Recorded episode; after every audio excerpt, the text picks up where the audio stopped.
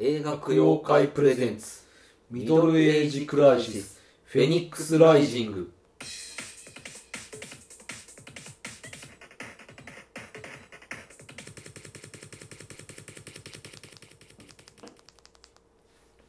はい、えーというわけで私が映画供養会のスポーツと、えブルーージブャルーイジアンャイアントを担当していますムーチョですえー私が、えー映画供養会のもう次こそみんなのベストフレンドマー君ですそうだよね。だからさ、さだっかきらね、のさっきね、ベ飛スんぶっ飛んじゃったんでト、ね、ベストフレンドエクソシズムをを、ね、収録しようと思ったら、まあ、ひょんなことからアカデミー賞の話になって、ヒョンでしたねそこから私が、あの、最近見たブルージャイアントの話になってですね、うんま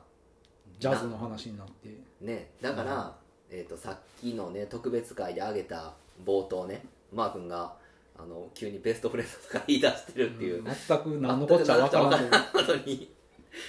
なってしまってるってまあでもいいじゃないですかリスナーにとってのベストフレンドであろうというそうだよ志みんなのベストフレンドでありたいですね、うんいいことちゃいますそれはお耳のベストフレンドになりたいなとねお口の恋人とかね言ってましたねロッテロッテねお口の恋人いやロッテやんなロッテロッテやんなロッテ合ってるよな、うんお口の合って恋人ロッテブルボンちゃうロッテのもん最近食ってえなと今ふとねロッテのものうん、か昔はロッテのものが毎日あったぐらいロッテのもの食べたわけなんだけどビックリマンとかそうそうそうそうあのブルーベリーガムとか大好きやったからあれロッテやな多分なああガム系でロッテ多かったんちゃううんガムかまへんなったもんなうんあれ好きやったなブルーベリーガムとかコーヒーガムとかねバナナ味のガムとかもあったやんかうんペンギンの絵描いてるやつとかああくるみとねうんあの好きやったなコーヒーうまかったななんか変コなー味ヒーしてガムうまかったで、うんコーヒーとバナナガムとブルーベリーが好きやったなそうやなうんうんあとキスミントのライムレモンみたいなね味もすごい好キきスミントっでて何やったっけこんなねあの薄い薄いこう箱みたいなの入ってポコッと上げてこうこんなこのぐらいの画面ねこのキスミントあキキススミミンントっトっててあったなあガムかあれガムガムあれも好きでしたうんロッねテなブルボン派かな今やっぱりブルボンあれアルフォートやろアルフォー首相がアルフォートで有名なアルフォートですねトあそうそうそうそうあれだから俺ねレーズンサンドとかうまいしあるあのブルボンの安いしなブルボンのやつ安い、うんな安いなんか大体そのお菓子スーパーの安いお菓子コーナーみたいなとこにコスパ高いねうんうんあんま食わんねんな俺それそのあたりやっぱほらどっちかっていうとほら酒飲みじゃないですか私はうん辛い系いくよねうん、そうやねだからどっちかっていうとそのかというとそんなポテトチップスとかそういうのも食べへんのなお菓子離れが進んでることかなうんまあ子供と食べるぐらいなんで正直自分のためだけにあ飴飴は時々舐めるかなあそうなんや、うん意外やななんか雨舐めるイメージなかったその子供のために買ってて余るやんか絶対にそんなけどうんそれを舐めてたらなんか癖になったみたいな、あうん、飴いいあ、よ何の雨雨っていろいろあるけど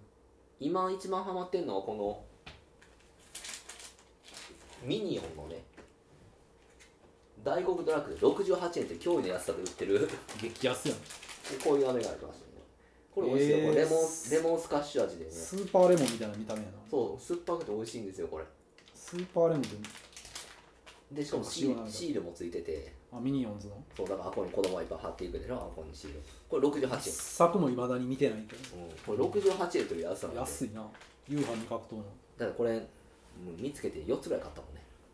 安いから安いまあシールついてくるしな子供喜ぶもん1個買ってうまかったから、うんなくなるわと思って4つ買ってなあちゃんとうまかったねで今もう結局なくなっちゃったと、なるほど、えーたまに酸っぱいの欲しなもんな俺たち酸っぱいの好きやからねうん酸っぱいもんと辛いもんぐらいかな好きなものといえばだから酸っぱ辛いトムヤムクンとか好きやからなあーうまいね、うんあのカップラーメンのやつもよう食べたしあああれうまい、うん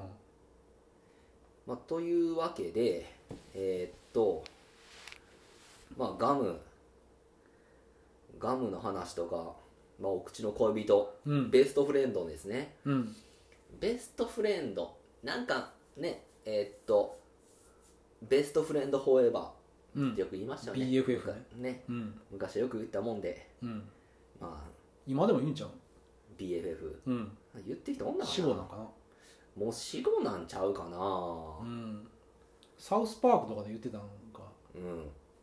もうだいぶだいぶ前かでったうんあれめっあちれゃも前の話だよケニーが死ぬ話、うんケニーが死ぬってまあよく毎回死ぬんでてんけうどな、んなんかそのベストフレンドが、まあ、エクソシズムするぞという話の映画なわけなんですけど今回取り上げるのはまあその名も「ベストフレンズ・エクソシズム」っていう映画であもうほらさっきさやっぱ俺ブルージャイアントこれ上げてなんか後悔しちゃったあらすじとか何も言ってへんもんブルージャイアントのうん急に話し出したからまあ一本それで撮るとは思わんかったもんなあー後悔やなまあじゃあこのベストフレンドエクソシズムのあらすじをお願いしますはい。ベストフレンズ、ベストフレンドエクソシズムね。ちょっと待ってくださいよ。早くベストフレンドエクソシズム放ね。送事故みたいになるよなあるんですよ、ちゃんと。用意してて。早く早く聞いてほしいな。もうブルージャイアントのあらすじも言わんと何も言わんとまあ、めいちゃんまあまあ言ってもあのそんなあれやなこんなんあの言うたかっていやこれこそジャズっぽい即興でやってるからねアドリブやからさ。うん。ジャズジャ解ズ説感ですよの。うん。ザジャズ批評やな。そうやな、これこそまあ俺がジャズ精神を引き継いでるっていううん。俺こそ現代のハービー・ハンコックですようまいな。なセロニアス・モンクですよ俺がマイルスやな。うんえー1988年を舞台にしたダークでユーモアあふれるホラースリラー作品「ティーンエイジャーのアビー」かっこエルシー・フィッシャーとグレッチェンアマイア・ミラーは親友同士2人はグレッチェンの体を乗っ取った別世界の悪魔と戦うということです、簡単なあらすじはい、まあねこの、まあ、最近流行りのとかここ数年流行ってる80年代ものうんストレンジャー・シングスであるとかねあのまあ「イット!」とかもそうでしたね「うんイット!」それが見えたら終わりですね、とかもそうですしあとは「コブラ会」とかもそうですね、なのでまあ商売としていい線なんですようんあの 80s 40代50代は懐かしいなと思いながら見て、うん20代は新しいというかうん新鮮な感じはいはいで見れるという、うんうん、でまあ「ウゴの竹の子」ようにそんなものがねいろいろ出てきましてねうんその中の一本とうんいう感じですねこれが Amazon プライムえー限定で、うんオリジナルですね、うんアマプラのまあこれがねのっけから80年代感バリバリ出そうと思ってその「テイクオンミーが流れるんですねアーハのね「ティティリティティティティティティリティリ」ですねうん有名なねでボーイジョイと結婚するのよみたいなうん感じで壁にねあうん、写真貼ってたりとかして80年やなーっていうまあまあど真ん中というか分かりやすい80年80年うん、あんまりここうんな露骨にやるかっていうぐらい やるわねだからまあ日本で言うと増田聖子のポスターとか貼ったりああたのまあ、チェッカーズうんとかっていう感じでしょうな、うんうんまあまあでもこれはボ,、まあ、ボーイ・ジョージと結婚したいっていうのはまあちょっと皮肉なギャグといいますか、まあ、我々知ってるんで、うんボーイ・ジョージがそのセクシュアリティ的にねうんあのそうやって女性と結婚しない人だということは、うんまあ、だからそれちょっと笑いとしてやってるんでしょうねうんうんえー、でまあこれミッション系の学校に通ってるんですよなこの女の子2人が、そあうのさっき言ったアビーとねうんあのグレッチェンがアビーがまあ黒髪の、うまんあ、ちょっとなんかトビー・ジョーンズに似てる、似てますね、うんあのアバタ面のね女の子なんですそようねそうそうちょっと目の離れたねうんうんなんかねその男に見える瞬間あるもんなこの子よく、まあショートカットやしねううんんでなんかこう、ボーイッシュなタイうん、プそうそうかなりうん、でもう一人の女の子が、えーブロンドの子か、うん、ソバージュのね、うんうん、グレッチェンっていうまあ、この二人が仲良しでしたとうんでまあまああのミッション系のとこ行っててグレッツェンのお母さんとか両親の方が結構うるさいなうん教厳し育いなママというかうんそのキリスト教的なうんあの、まあ、だからこそまあそういう学校にも行ってるのかもしれんけどまあ、アビーの方もアビーでなんかおお父さんがなんかセールスの仕事してんのかなそうそうなんかでなんかキリスト教系の自己啓発のそテープ聞いてたりして、うんなんかこうみ全体的にキリストがかってんだよなうかかってる出てくるすごいかかっててうん、うん通販番組までなんかクリやってたクリキリスト系の通販う番組、んテレビでかかってるまあそういうまあ片田舎の窮屈な町といえば窮屈な町なわけなんですけどうんけどまあそんな雰囲気はないよねその高校行ってしまったらそこまでガチガチのミッション系かったらそうでもないもんなシスターとかおったけどな、うんまあ、一応そういう関係があってまあレモンブラザーズが呼ばれたりするわけやねんけど、そうよね、うんうん、まあでいいいい高校よねあんなそういいな高校いいあ高校呼んでくれるのな、うんあんな見たいわあんなうん、見たレらモンブラザーズめっちゃ面白いよなって、うんあんなん来たら高校にでもねこれこれねうんあのなんつうかなまあ80年代を舞台にしてんのやったら、うんやっぱそういうアーハ出したりさそういうことで80年代に出してなくて80年代のもっと空気を出してくれなあかんねんなうんでもこの仲良し4人組の構成見てもさうんなんか今のコンプラ的なものにまあ乗っ取りまくってるからさめちゃくちゃないまあ大体こうグループがいてて4人でいいんねんね、うんうん、そのさっき言ったねあのブルネットのうんアビーと主役の子やねうんと、まあ、ブブロンドの白人の子と、うんイケイケ黒人そうやねみ一たいな番モテてるみたいな子ねそうがマーガレットっていう、うんあとまあグリーっていうアジア系のね、うんちょっとちっちゃいそうやね子みたいうなーんこの構成ねこんな構成ないってまあで80も年代、グーニーズで考えたらまあそれに近いものはちょっとあったかなでもその割合が全然違うけど全然違う、うんでその黒人が一番イケてるみたいなさモテてるみたいな感じっていうのもグーさニーズって黒人おらなかったよな確かグーニーズ黒人はよう考えたらいたんちゃうかいたっけ黒人の子ってヒスパニックもいなかったような気ですねあのメンバーにな黒人いたような気がすんねんけどあれ違うかななんか混じってるかなもうグーニーズ見直してんからなまあ何してもちょっとねうん現代のコンプラにのっとったような感がすごくあってこの4人がもういかにもっていう感じすぎる仲良くなるかっていう感じやなうんこの子たちうんまあ言ってみれば不自然やなこれ、不自然で、うんなんかそまの,、あ、そういうことも往々にしてあるんやろうけそどのアメリカの、い田舎の郊外の町みたいな感じやったら、うんよりいわゆるそういうマイノリティであった黒人とアジア人なんていうのがさコミュニティ同士でまあそうくっついてっていうのはちょっと考えにくいなっていううんサンフランシスコとかでだったら分かんないけどさまだそこまでこうガチガチにこんな4人分けんでもええのになって逆に不自然やな 不自然やねんな、これがうんうん4人しか出てこない4人がこれっていうのは いかにも多様な人種を集めてみましたっていう4人やねこうれ、ん、うんまあ、この辺りでちょっとなーっていっていううなそれは思う、うんうんこの映画、うんどうなんやろうっていううん不安要素の一つよ、までずまあ感じる、その4人があの湖畔のね、うあんの別荘に遊びに行こうと、うんうそんのアジア人あじゃない黒人の子がうんあの知り合いを持ってるといううん親戚やったっけあの別荘行こうっうんていいいうとのこかなんか持ってたかなんかそうですねうんだからまあ金もあんねんなっていうこの黒人の子はうん割にねそしてなんかこう白人のまあよく、まあ、ジョックスですな、うんの彼氏もおるとうん彼氏なんかなんやり友的ななんかその まあ彼氏なんじゃないの一はい応、うん、学校の中で付き合ってる暴力的な男ねうん超うん女殴ることもいとわへんからなこいつはうんで女だけで行こうってうんなって、うんみんなで行くわけですよねうん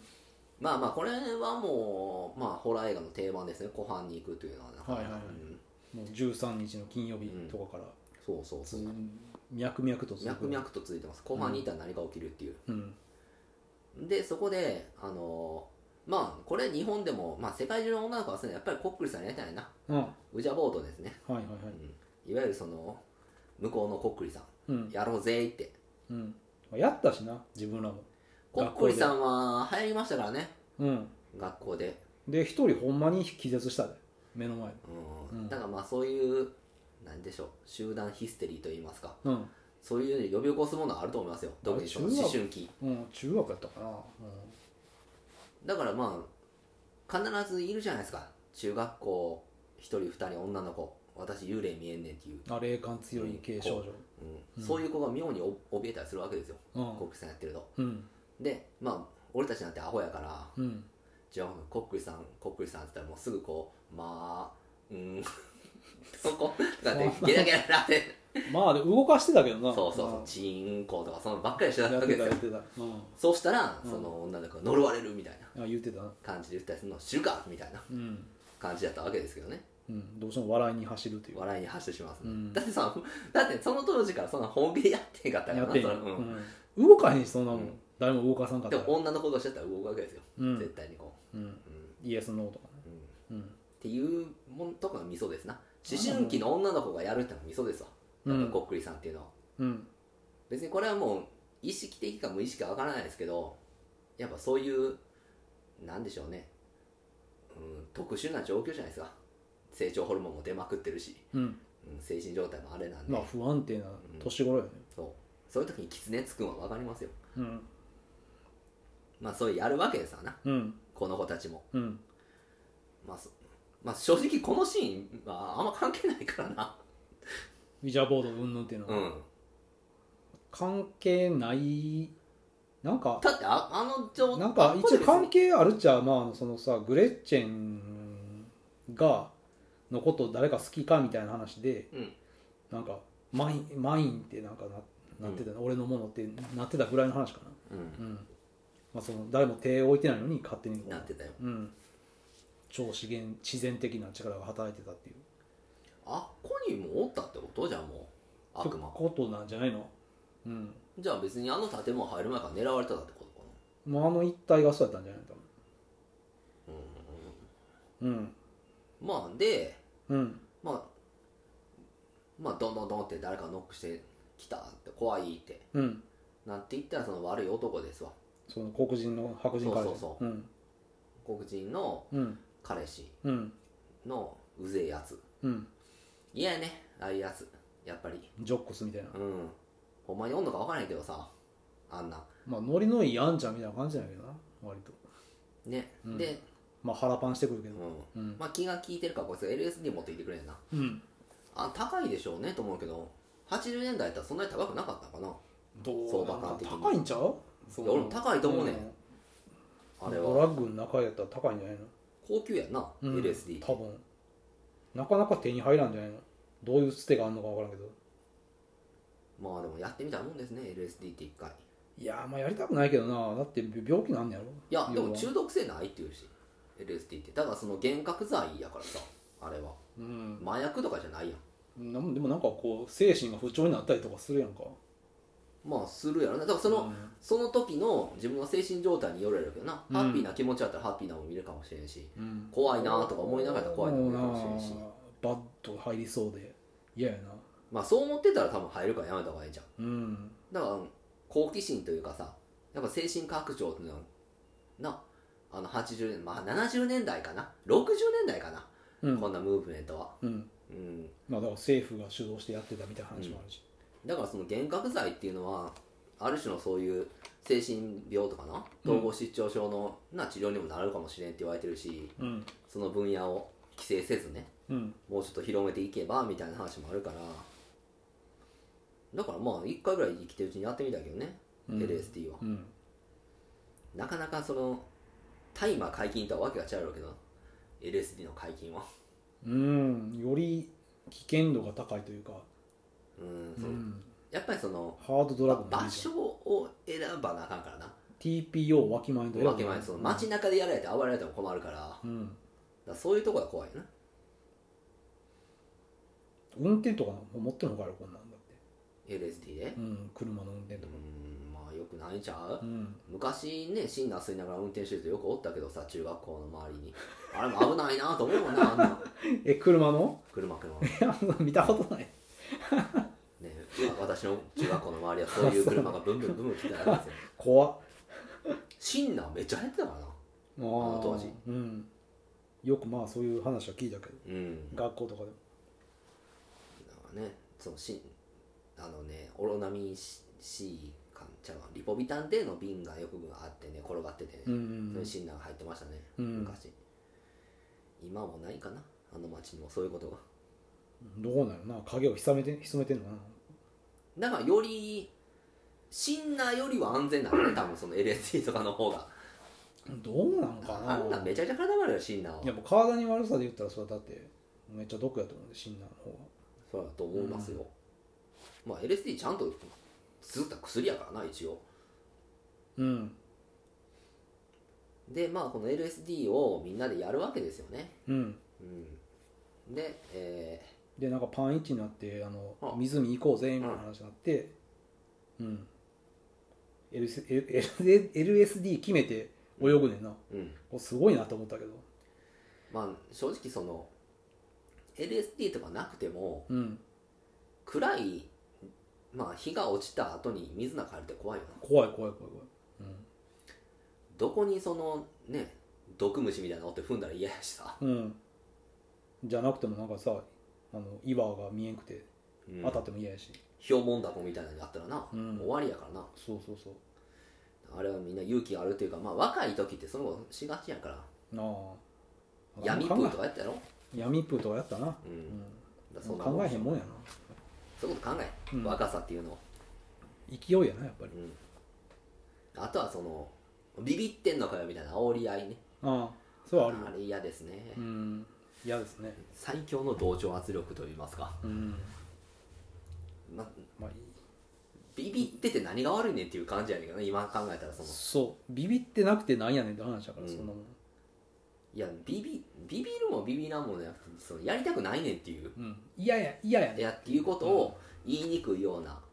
感じにするのがやっぱりこう思春期ならではの自意識の高さからくるプラスものかなまあっていう、マッチョイズムっていうかそういうのあるわねうん、まあこの LSD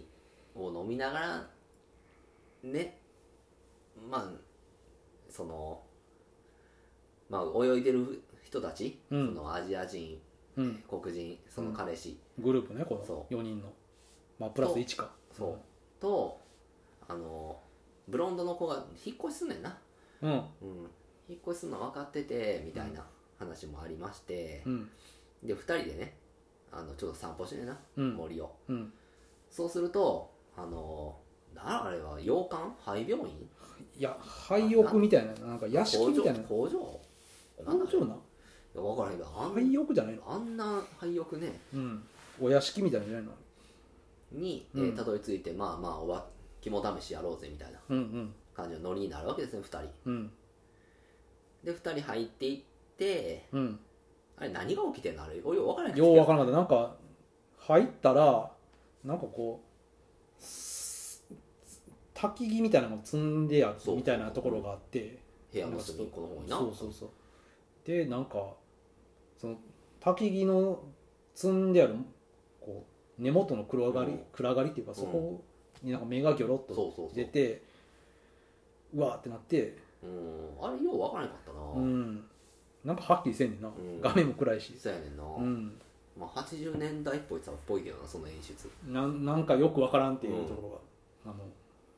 でまあ LSD も決めてるからあの、うんうわーって走って逃げちゃってでうん黒髪のアバター顔の方がうん後ろでその友達こけてんのにうんあれ悪魔がささやいてんのかなついてきてるよって大丈夫よみたいな感じで言ってたやんまか,、あ、かな多う分って勘違いして一人で逃げちゃうやなうん、うん、かまあ普通に LSD の効果なんかもしれんけどかもしれんなうんでうんまあ一人で逃げてきてやばいってなって友達呼んで、うんもう一回あっこのその屋敷に行って、うんあのどこって探してたらおんねんけどちょっと様子がおかしくなってるとうんいうとこですねまあ取り憑かれてるんですわなうんこっからうんまあここまでがまあ序盤も序盤ですわなうんまだうん多分話の肝はこっちからでしょこの取り憑かれた女の子が破天荒なことしてみたいなうんとかうんでも意外とイケてるみたいなうんとかがやりたいんでしょ多うん分これは、うんいやーもうこの辺りで辛かったけどなまあでもこれさうんなんかその悪魔に取りつかれた云々っていうよりもその友情を疑ったりうんそういう話になるのかなって思ったんようん悪魔関係なくてなうんうんじゃあなんか最終的にちゃうかったからうん結構脱力しましたねまあでもまあ友友情が必要な話じゃないの筋肉マンみたいな話じゃない友情パワーの話じゃない友情パワーの話やねんけどうん最初友情パワーのうん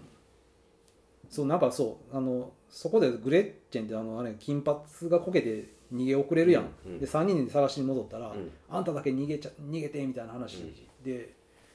黒髪のそのベストフレンドを攻め取ったから、うん悪魔のそのエクソシストの話に見せかけてう、んもっとこうなんていうの友情の話なんかなってあいうあ、はいはいはい、うん、そっちかなと思ったら全然なんか最後に悪魔も出てくるし、まあだから、うまあん、こなんじゃそらと思ったけど、こっからまあ取りつかれて様子がうん、おかしくなるけど、うんまあそこまでなん社会に適応できないほどじゃないからまあそ一応う学校通うし急にリーガンみたいになるって話じゃないないねんなうん、リーガンやったっけあれリーガンね、うんそのエクソシストのリーガンじゃなくてう、ん、まあまあちょっと取りつかれたっていう感じちょっと取りつかれたというかまあだから体調悪いんかなみただいかなら何かしたいかはあれへんこの悪魔がうんよくわかんないですよねうんでそのまあ友達関係を崩していったりするわけですようんあの孤立させようとしてんのかな知らんけどなんか黒人のイケてる友達には、うん自分が飲んでるシェイクみたいなのうんあげるわってスムージーか、ダイエットスムージーみたいな飲ましたら、うんめっちゃでかいサナダムシみたいなお腹の中にねうん出てくるみたいなんで何も受け付けないのね食べ物はうんガサガサになってくるとその子がうんあのシーン良かったけどなあのシーン好きでした私えー口からサナダムシ出てくるああビヨーンってで犬が引っ張って、ううんんあれいいシーンでしたねうんでアジア人の子があの実はレズビアンでみたいなっうんていうことを、そうそうそうでなんかそのイケイケの黒人がのことが実は好きやったみたいな、うん単なる腰巾着以上のうん、あれやったというそうそうそう、なんかそういうこうキリスト教のとかのもとで、まあ、まあそうやってあの過ごしてきたわけやん、うんまあ、まあそれどんだけ信じてるかこの4人っていうのは分からんけど、うんそういうものからの脱却とかうんなんかその親友の友達関係の成長の話かなってちょっと思いませんでしたこれ見てて、思ったうんけど全然ちゃうかっ全た然違かったうんあの側だけでしたね、ううんん、だからそのまあ唯一そのギミック的にそのミッションケアからっていうのでうんあのまあ体育館っていうかまあとこに呼ばれてうんやってるのがその、まあ、ジョナス・ブラザーズのマッチョ版みたいなねうんレモン・ブラザーズっていううん人たちの、うんまあ、ステージを見て、そうキリスト教系フィットネスみたいなうん、うんあれはみ面白いよね、面白いね、うん、あのアイデアは良かった、よかったなうん、だからああっこで普通のバンドとかやったらなよくある古典があクリスチャンバンドみたいなうんまあ一番売れたのは、まあ、ジョナス・ブラザーズでその純潔のリングをつけようぜみたいなのとかさじゃなくてうんやっぱこう筋肉でうんやるぜっていうマッチョ版っていうのうんでなんかやってることなんか電撃ネットワークみたいなみこたいなやとってやっしてたそけのどまあお腹の上にブロック置いてハンマーでやってとかねっていうことを主にやってる人たちなんでう、んうん、びっくり人間みたいなそうだからでっかい十字架担ぎながら歩いたりしてるからうんあれかっこよかったけどな、いいキャラクターだけどなこのレモンブラザそーうそうそうズはそすうごいうんあレモンブラザーズをもうちょい生かせと、思うなうん、この映画、もうせめめてそこやろっていう笑いどころはうんこれも弱いねんななんかなうんもったいないよなこれもったいないうんすすっごごいいもったいないうんちょっと笑えるとこかなって思ったけどそんなに出ずっぱりでもなかったしこいつだから初めてこの、まあ、レモンブラザーズってパッと見おまあバカみたいに見えるやんかうんでも本物の霊感っていうか霊能力があるっていうところがねうんよくてうんだから、まあ、見抜くわけですよ取り憑かれてるっていうのうはんちうょっんと、うんでどこの学校にも一人は二人はいるよみたいなうんうん感じで後で言ったりしてなかなかこいつすごいなとかうん思わしてだからねエクソシストのあの神父カラス神父そううんと違ったタイプのさうんあのすごいバカやけど、うん能力あるみたいなやつが活躍してもいいやんか、ねいいそっちの方が面白かった面白いないな、これが生かしきれてないというう、ん、うんどっちにもいかんのそのなんかリアル系にもいかんし、うんそういうねレモンブラザーズも行かせへんっていうなんなかまこあうすごい、まあまあまあ本当に全体的に中途半端な映画ですよこれは、うんいやなもったいないなこれ、うんだからそのグロテスクなシーンもあれどもそこまでっていう感じでもありますしねそのゲロがよく出るっていう、その侍味ぐらい出るからゲロはうんうん、マックシングぐらい出るから、うん、あの誰だっけえー、ジャックハンマージャックハンマー俺でも最近まで知らなかったけどマックシングなんて言葉ないらしいね、現実に、うん、あれで ITS 作って てすごいいまだにもす信じたもんずっとマックシングってあるんや ってまごいなあんなことが起こるんやとた過剰に薬物摂取したら明らかに自分の体の質量以上にゲロ吐いてたからなあれ、うんどっから出てんねやってぐらい、うんうんマックスねそれこそほんまにもうエクソシストぐらい出てたもんなだからまあ大ゲロ吐いたらそのね、うんシュイーンって筋肉がしぼんでさうん、ダイヤみたいになるっていうもうん無駄うなもの高密度のダイヤモンドになったっていうんう夢のある話やねんけど、うん、そっからまた膨らがってたもんなジャックハンマーうん、身長伸ばしたりしてたなとすごいよなでも結局あのね飲みすくねさんにも勝ちましたしねああそうやったんうん勝った勝っただからもう第一声に上がってきましたねまたジャックハンマーもうハンマーの血は伊達じゃないねんなまあいまだにバキはす相撲編やってましてうんえーっとオリバーとすくねさんがまたやってうんどうやってやったのかほらオリバーのパックもあるやんかうんバクってやるやつそうそうん、入らんと思うねんだけどなと思うけどすくねさんが入って あんな巨漢やのにそう入ったりして、うんオリバー一応勝ちというような形で終わってて、うんその後なんか気やとあのすくねさんが仲良くちゃんこ食べててさうんでその時に、まあ、すくねさんが私はまだ全力の10秒を出し切ってないみたいなうんことを言ってもう一回バキとやんのかなみたいなああ本気出してないやうん話になるそう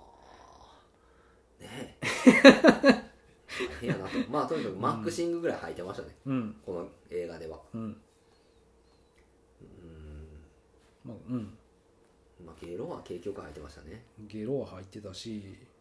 あとまあグレッチェンがしょんべんしたりとかあの授業中なうん授業中ゴミ箱にうんみんなの前で、うんあんなんしたらと取りつかれた後の社会生活にすごい痛手を負うけどまあ転校するからいっかまあそういうことやうんな、ああれのは頃はもうだってもうインターネットとかないしうんうん、クールやなと思われたかもしれないうんまあ、パンクやなって思われたんじゃうやっぱりうんイケ、てる女なんじゃうやっあんなぱ粋な姉ちゃん立ち少年で言うやんうん言うね うん、ゴミ箱どうすんねんって感じやけどな洗って使うんじゃんなあいや用務員の人が洗うんじゃん用務員さんの気持ちになってほしいうん何も考えてないからこの頃の子って、うんそんなだからね本当にまあまあ地味ないたずらしていくわけですよねそのじまあ本人たちとしては大変やけど地味ってこう結構まあ寄生虫食わされたりうんなんかうんかき回されねえななんかそのそのナッツアレルギーの子にうんナッツ入りのブラウニー食わしたりねうん、嫌がらせし放題ですよねうん、なんか間接的なアウティングっていうかさなんか告白するようにな、そうそうそう女そう性同士でこう仕向けたりとか、うんまあ本当に何がしたいのこの悪魔っていうまあ、これ悪魔がやってたからやっぱ面白くないねんなこれまあねグレッチェンがうんそういうこう、アンチクライストに目覚めてうん起点を利かしてそういうのやってるっていう話だったら面白かったんやけどうも、んそのなんかいっぺんさその廃屋にさうん取り残されてさ、はいうん、でもう親友のことも信じられへんしう、んなんかまあ薬やる羽目になったのもまあ友達のせいやし、うんもうクリスチャンもバカらしいしっていううん話だったら面白かったと思うけどなこれ、うん、その上でねあのレモンブラザーズが活躍するっていう話だったらこれ、う結構面白い映画だったんちゃうかなって思うけど、まあ、そうじゃないとそうでもないしうんまあ結構早い段階でこの友達は悪魔のせいやって気づくしなうんだからこの子だこの子だけあの悪魔がついてるとか言って逆に何言ってんだこいつみたいな感じになるというねうん孤立していくっていう、でもその中でそのレモンブラザーズの人だけ信じてくれやな、待ってがいてねううんんで兄貴たちはまあ何回も払ってるけど、うん払ったことないっていう、うんまあ言ったらエクソシスト童貞やったわけねうんでなんかねフローズンヨーグルトみたいなのが好きでねうんあれあの頃やっぱ流行ったんちゃう流行ったんって、なうんなんかねでもほんまにああいう海外のモールってフローズンヨーグルトよく売ってるわあそういうもんね人気みたいねああれが、うーん、で、定番みたいなうん、それをなんかもうこそいでこそいでな、うん指に美味しそうに食べてたずっとね食べてうんうんで意外とこのレモンブラザーズもお母さんとのトラウマとかもあったりねああそうそうそうなんか自己死してんねんねそうそうそう、うんあの裸足のゲンのお父さんみたいなうん目の前で燃えて死んじゃうみたいなとか何やったっけあれあのシャマランのあれみたいなシャマランでもそんな話なかったっけ、目の前でお母さんとか死ぬうん、お母さんやってるあのなんだビジットやったビジットじゃないよあのサインか、ああはいはいはういはい、ん、サインもそんな最後んだもそんな話やったな、うんあれおお母母ささんんがな、うん、交通事故で、んそうそうそうそう逃げ遅れてみたいな、だからそういう感じの、うんまあ、トラウマがあうると、ん、うんでもそうだったら偉いよな兄弟3人協力してさあんなことやってんのってうん、レモンブラザーズで一本映画作れよっていう、そうやな、うん途中からまあ主役交代してもよかったよなんなんっていう名前のレモンブラザーズのちょっと意味で レモンってどういう意味なんかありますのキリスト教的にレなモンんかあるんちゃううんレモンって私たちのレモンっつったらやっぱ高島屋に置いていくイメージじゃないですか高島屋じゃマな ルいゼンマルゼンやったっけ本屋に梶井元次郎ねマルゼンやったあれマルゼマルゼマルゼンやな、うんもう今は泣きうんバルの下はマルゼンかそうああふこうやったんかどうか知らんけど昔はリン純クか駆堂かマルゼンかどっちかねマルゼンかなマルゼンやったと思う純駆動がまた潰れてんうんなあここれ同じ系列ちゃうかったえきのえきの紀国ノ国屋と純駆動が一緒やったのあそうかうまあそうやね梶井元次郎やんねいまだになんかちゃんと読んだことないけどあれないっすねうんまあなんかまああ意味意意味あるんじゃないそのレモンが結構その聖書の中で重要な果物なんじゃないのレモ生きジとかと一緒でブドウとかンおー分からんけどまあレモンブラザーズですねうんで協力してもらってうんまあ悪魔払いしようっていう話になるんですよねうんでそこであのまあ眠らしてね運んでいこううんということになるときに出てくるのが GHB っていううんドラッグですねうんこれいまだに流行ってるらしいねなんかあのデートレイプとかすそうるそときうに使う使ったり、うんあとはそのパーティー用として使う人も多いらしいんだけど、うんまあとにかく量を間違って死ぬっていうああ呼吸が止まっちゃうみたいな怖いドラッグなんでうんまあこんなやつに嗅がされたらたまったもんじゃないなっていうね、うんこんなものうん素人も素人やもんうなんそんなでまあ悪魔払いのシーンはやっぱりまあエクソシストのリーガーみたいになるんやなっていううんまあ聖書をねこうやってかざしてなんかね我は訴えたりみたいなこと言ってねでまあレモンブラザーズもそのね末帝がまあまあ激しくやるから、うんうん、ネットかけるぞとかうそんんな、あの、うんうんマッチョな感じでやるからさ、うんうんまあ、そこでね手加減ないんだなあんまりうんやっぱりそこでこうもう傷つけないでみたいなうん、感じね塩かけたりするんだけど塩ももうぶん投げるからなそうあの相撲取りぐらいぶん投げるから顔にもバッサバサがかけてて その時まだ悪魔がな出てこへんかったりするからなうんまあそこで豆知識でこう「名前言え名前言え」みたいなうんうん感じで言って、うんうんあの言わへんなそれはもちろんうんでもその友達が言っちゃうよな「何々よ」ってうんだからそれは名前言わすことでみたいなうん注釈が入るからうんまあこれは親切ですね本人に言わせなあかんねんこれそうもうなんかこう払うってのはこう屈服させなあかんからねうんあれみたいですねあの銀閣金閣が持ってたひょうたんみたいなもんなああ まあそう最有機で言うところだうんまあまあ主人公は優しい子ですよねだからねうんうんまあでもその後まあまああの暖炉のこの炭かき棒で刺したりさうんあのウィジャとのこの文鎮みたいな頭ぶん殴ったりしてるからうんまあ傷つけまくってるけどなっていうあのねヒカキ棒に刺さるのはなんかグレッチェンが倒れてきたみたいななんか事故っぽい感じだったけどいやでも火かき棒持ってる時点でもまあそうやなまあ危 ない、危ないし、うんまあ、背に腹は変えられへんってことかう、なんううん、ん、だからほんまに俺これレモンブラザーズのこの子はなんか筋肉で悪魔ねじると欲しかったけどなうーんそういう話やったら面白かったけどなそうやねそういう話にならんからさ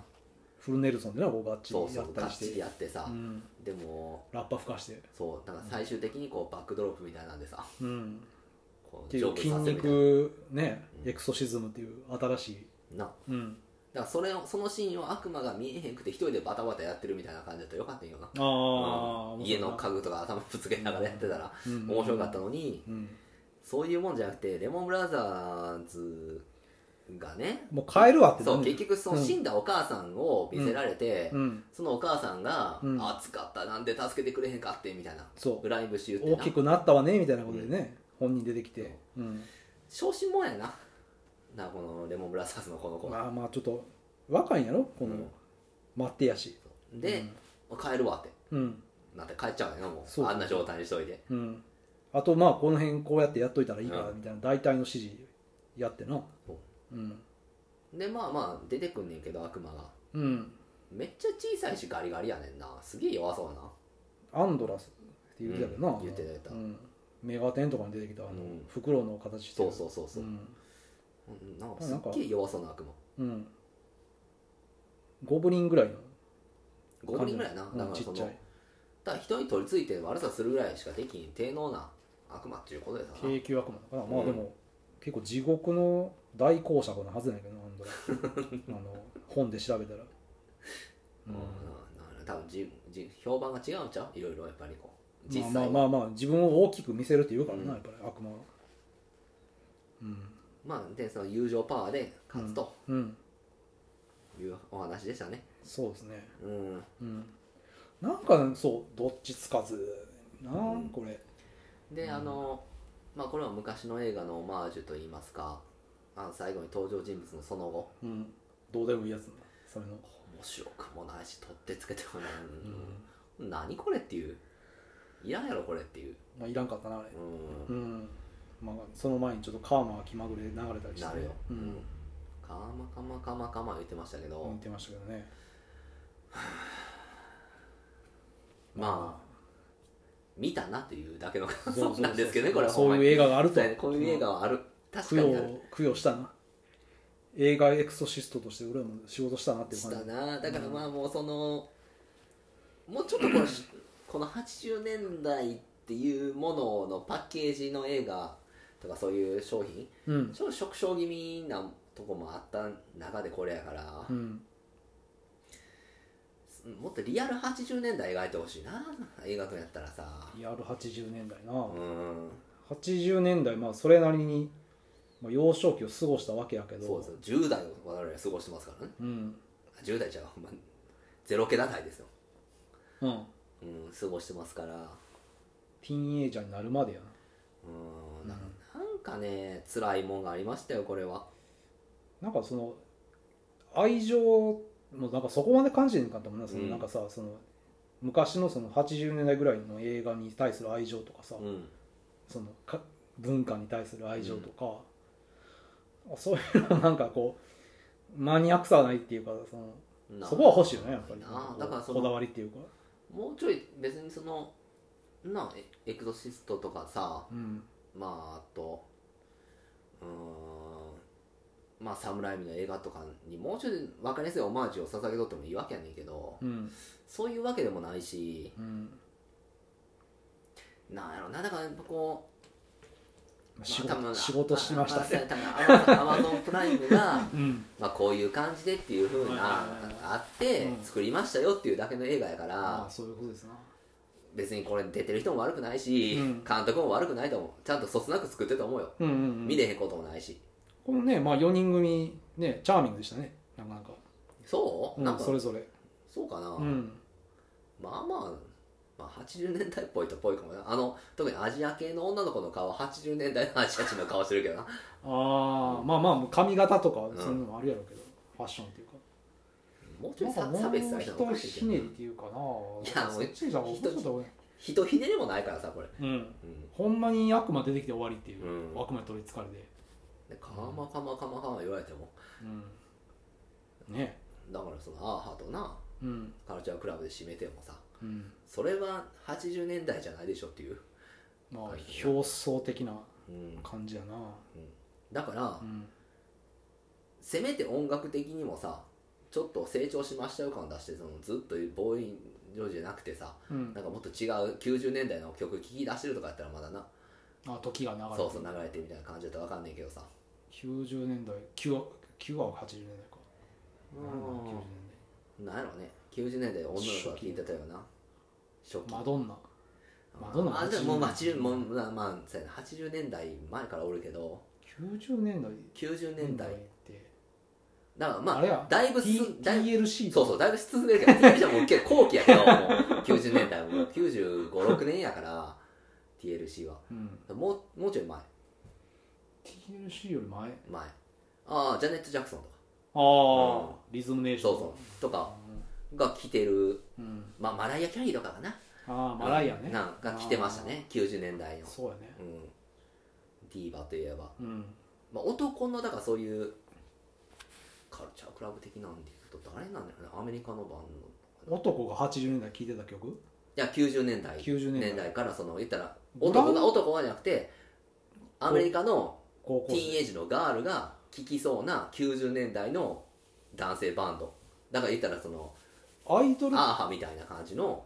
テイクザットとかでどんなんじゃないあれイギリスのだってやつなの、あアイドルグループやしなうん、言ったら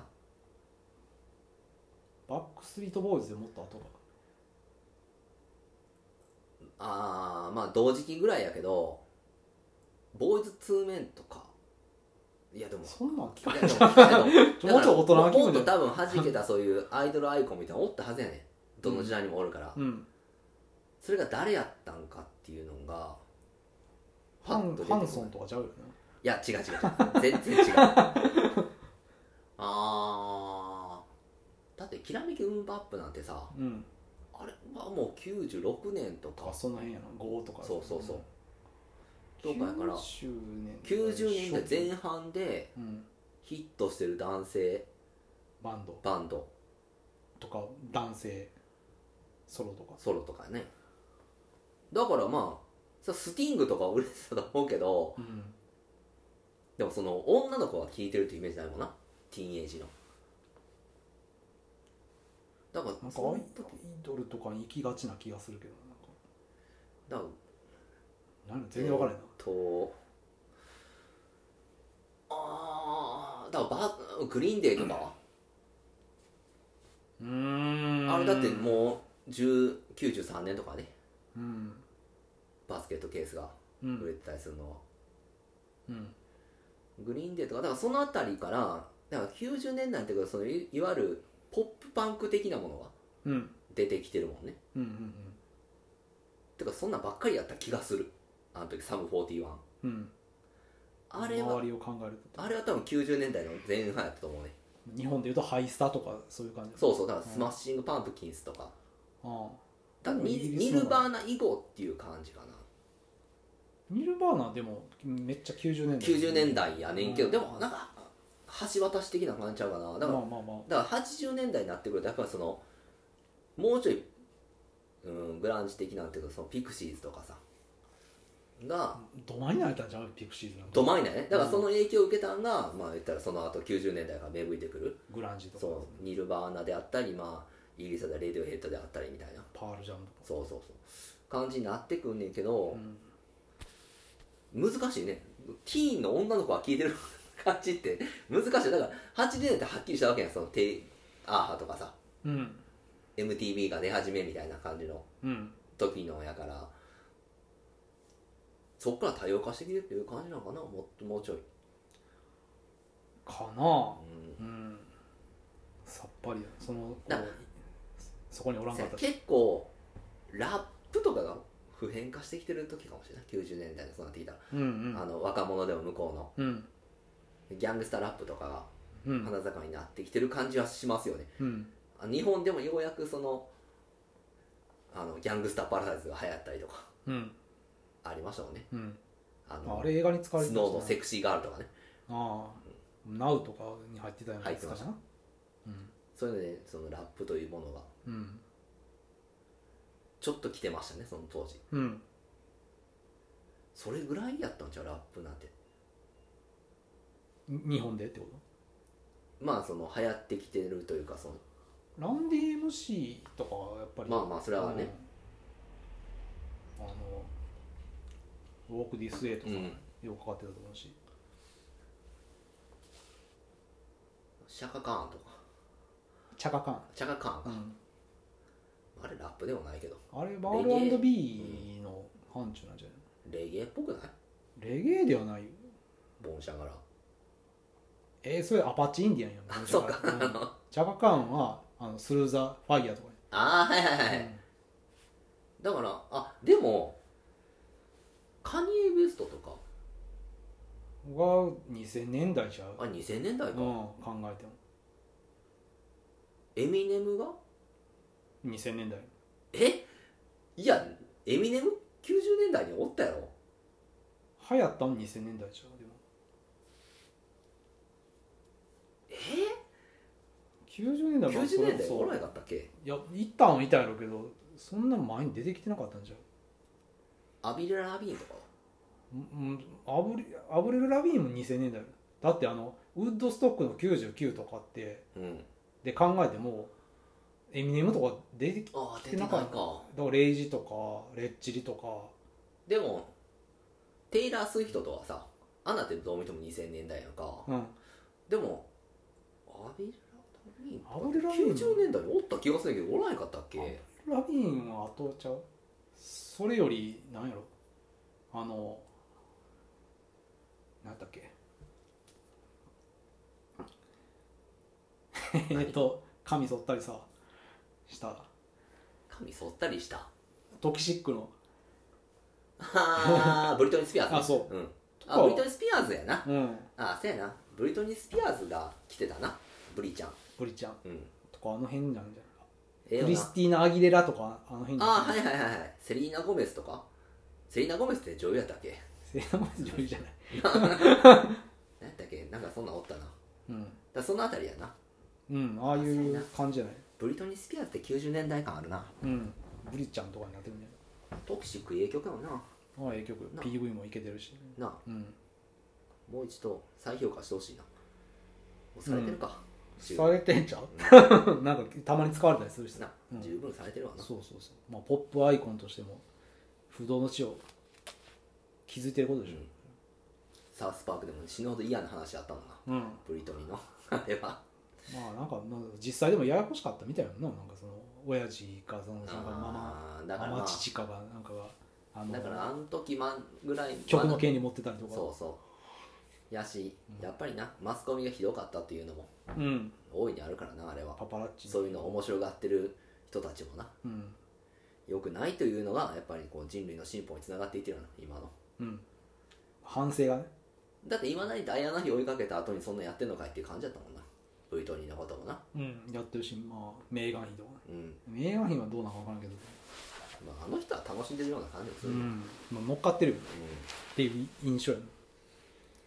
まあというような話でしたうんベストフレンドエクシズムはうんあのまあ箸にも棒にもかからんけど別に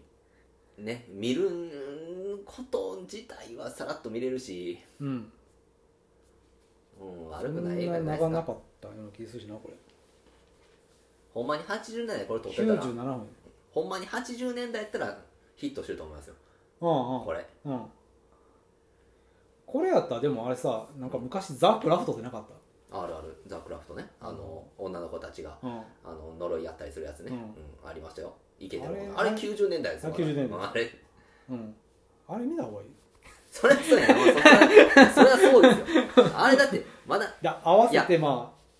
ああっちの方がリアアルよね多分まだ90年代って、うんそれスクリーム以後のまあそうホラー映画的なんでねあれスクリームよりあいやあとあとあとあとあれあとザ・クラフトってだってスクリームって1992とか3やであれそそんなもんやったっけうそうなあなあな「あななーあなあなあーなあなー」っていうねあのハッシュですねうんあブのラシェイカーの